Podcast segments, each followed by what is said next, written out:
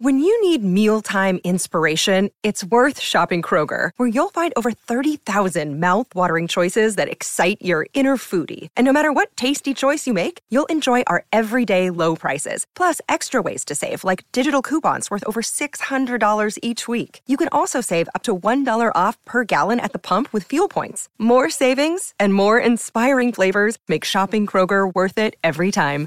Kroger, fresh for everyone. Fuel restrictions apply.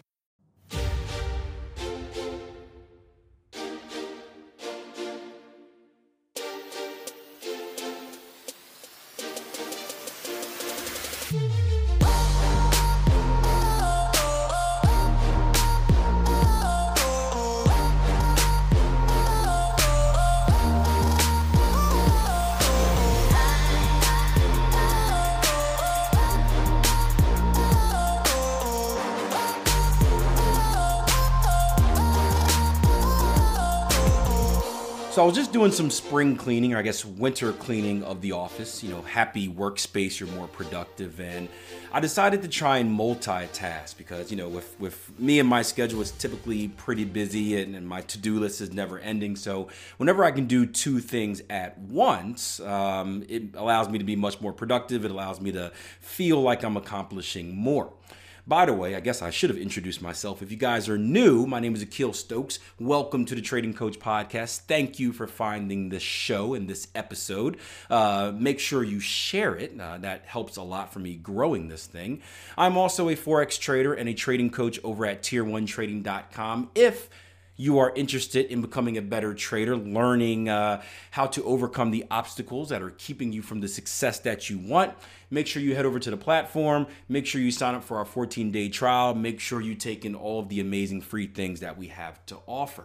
So, while I was, uh, you know, multitasking, even though multitasking isn't a real thing, I was listening, uh, trying to catch up to some of the videos that I watch on Real Vision. And I was watching this trading psychology series and uh, a video from a guy named Dr. Alden Cass called Your Inner Athlete. And if you guys know anything about me, I love sports and trading comparisons. So, you know, I had to click it. And what was interesting is he had said something that I had recently heard before. Now, you know, maybe it's one of those recency bias things where I just shared it as one of my quotes of the day on social media, so the subject automatically popped out to me. But the topic was that in order to be, I guess, at your your maximum level of success as a trader, you need to have a certain level of anxiousness. You need to have a certain level of frustration. And if you would have asked me this years back, my brain probably would have exploded. Like, what? What are you? What? No, no. We're teaching traders to, you know, not trade with emotions. Don't be frustrated. Don't be angry. Those are or uh, anxious. Those are things that get you into trouble. And the truth is, right? We can't not. I know it's a double negative. Don't judge me. We can't not trade without emotions, right? As a human being, unless we have some sort of complex, it is impossible for us to just say, boom, emotions go away for this period of time, then come back, right? We always have them. And I've really kind of changed my message from trading without emotions to either controlling your emotions while you're trading or to not make trading decisions based on your emotion. Those are two different things. But going back to this idea that for a trader to be at their optimal level of performance, they need to be a little bit anxious. They need to be a little bit frustrated. Um, what Alden said, or Dr. Cass said, he says, any complex task is better performed at an anxiety level or frustration level of around five or six uh, out of 10. Anything above that, uh, above the six, is counterproductive for your overall performance. And he gave a great example of an athlete, right? When, when athletes are at their best, right? They're not kind of calm and relaxed and perfectly under control. They're they're kind of right. They, they've got a little bit of an edge to them, but they're not so kind of caught up on the edge that um, they get over frustrated and they start messing up. You know, a good example is we, we talk all the time in sports about bulletin board material, right? So when a coach or a player from another team says something about your team and, you know, that little bit, it may not even be anything serious, but that little bit of bulletin board material gets you kind of motivated and amped up and you, you come into the game with an edge like well i'm going to get this guy. I'm going to show him or like a um, we often see athletes that play better against teams that they were just uh, traded from. So if uh, an athlete were on a certain team and he got cut he goes into that game against his former team with kind of an edge like i'm, I'm going to kind of i'm kind of show this coach what he missed out on. Um, so basically it's kind of at least my interpretation of it was you're kind of getting up for the event. You're kind of getting up for the game. And I think back to my sports game, uh, my sports career, and I would always hype myself up, right? I, I, have music on, I you know, bump my head against the wall. I'm out there pre-game before the game, you know, catching balls, looking good, just, you know, just feeling myself a little bit. And that's how I got up for the game.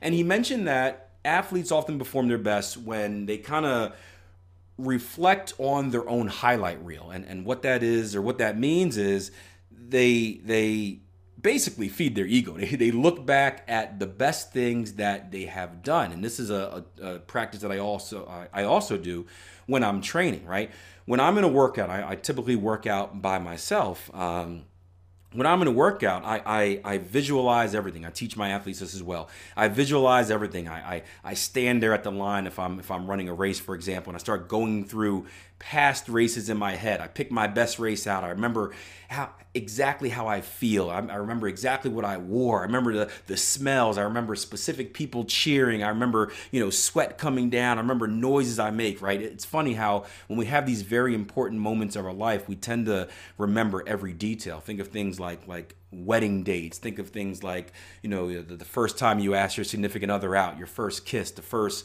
uh, dinner date, right? I remember one of the first dinner dates I had that wasn't on campus was in a Fridays, and me and the wife were having a bubble blowing competition in, uh, you know, some Pepsi cups or something like that. But put yourself in that position where you're you're feeding yourself positive energy positive energy getting yourself up for the game and then you're typically going to perform well However, you got to find that balance where if you kind of overthink it, if you psych yourself up too much, you may tip the scale and then you're you're you're a little bit too emotional and now you're out of control. And trading is the same way, right? Because we need confidence to enter a trade. And, you know, our, our traders watch us trade here at Tier 1 Trading each and every day live, right? We call it the glass house where Jason and Grace, uh, Jason Graystone and myself, we come in, full transparency. You see everything we're doing. You see all the wins. You see all the losses, right? Everything. And they often see us um, show examples of a massive amount of discipline. I'm actually in a, a, dollar Canada trade right now that I've been sitting in for three days. And we had a discussion this morning on hey, guys, um, we're sitting here. We, we, we got 40 pips on target one. We went about, you know, seven eighths of the way to target two. We started reversing, took me from like 60 pips back up to only 40 pips, but I, I can't do anything. I got to just sit here and, and, and wait it out. And when we, we do that, they say, well, how are you guys so confident? How are you able to sit there and just execute it? I would be freaking out. I'd be losing my mind. And it's because we've we've put ourselves in that zone, right? We've taken we're really consistent in what we trade and how we trade. So when we look at the markets, we're essentially doing the same thing uh, each and every day, at least in general. The, the different trading opportunities can differ, but the general analysis is the same we've done the same thing every day. And, and, when we're seeing these opportunities, they're doing nothing more than reminding us of previous opportunities. Now, this is where we have a choice. And this is going to be kind of the, the difference maker between successful and struggling traders, right? The struggling, the struggling trader, and in general in life, we, we often remember our, our negatives more than our positives, right? Um, pain is kind of a more impactful emotion or whatever or trigger or whatever you call it than pleasure right? So a struggling trader will often look at a trade and they'll be fearful. They'll say oh i remember i had something like this two years and three months ago and it lost right? They could have 10 of the trades that won but for some reason they concentrate on that loser and they're, they're feeding themselves negatives, negatives, negatives. On the other hand, successful traders, we're feeding ourselves positive. We're feeding ourselves, ooh, I remember seeing this in my back testing. I know my back testing results were good. I can't wait to get this opportunity. Or, ooh, I remember a trade I had on this last week. Same type of setup, just at a different level. Ooh, I can't wait to get it. We're actually, instead of being fearful, kind of hoping that the trade doesn't happen, we're kind of hoping that it does. We want to get involved, right? It, it reminds me of school days where like you you uh, the the teacher asks a question and they're scanning the room and they're like, who am I going to call on? And and you know the answer, at least you think you do, but you, you have zero confidence. You're like, don't call me, don't call me, don't call me, don't call me, don't call me. Akil, damn it, mm. uh, right? instead of being that, we're the student where our hand is up, like, ooh, ooh, ooh, call me, call me. I know it, I know it, I know it. I want to get recognized.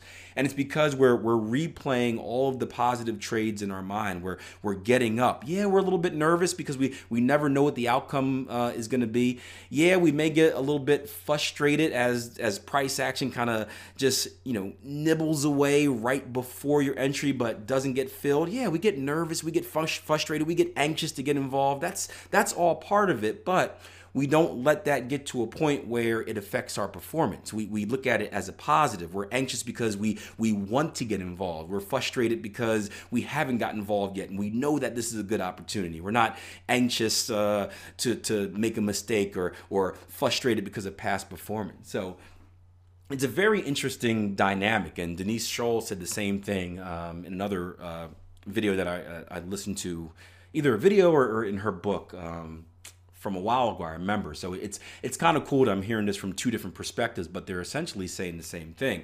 And especially as an athlete, when I make that relationship, it, it certainly makes sense. So next time you're on the chart, guys, instead of kind of being fearful of the trade, right? Go through kind of a, a visualization technique, right? Go through a, a you know a, a, kind of meditation type period where you close your eyes, you start feeding yourself good trades, right? Pick your last best trade, right? Pick your best trade, right? I know my best trade always stands out for me, New Zealand dollar my game changer. I remember it like the back of my hand.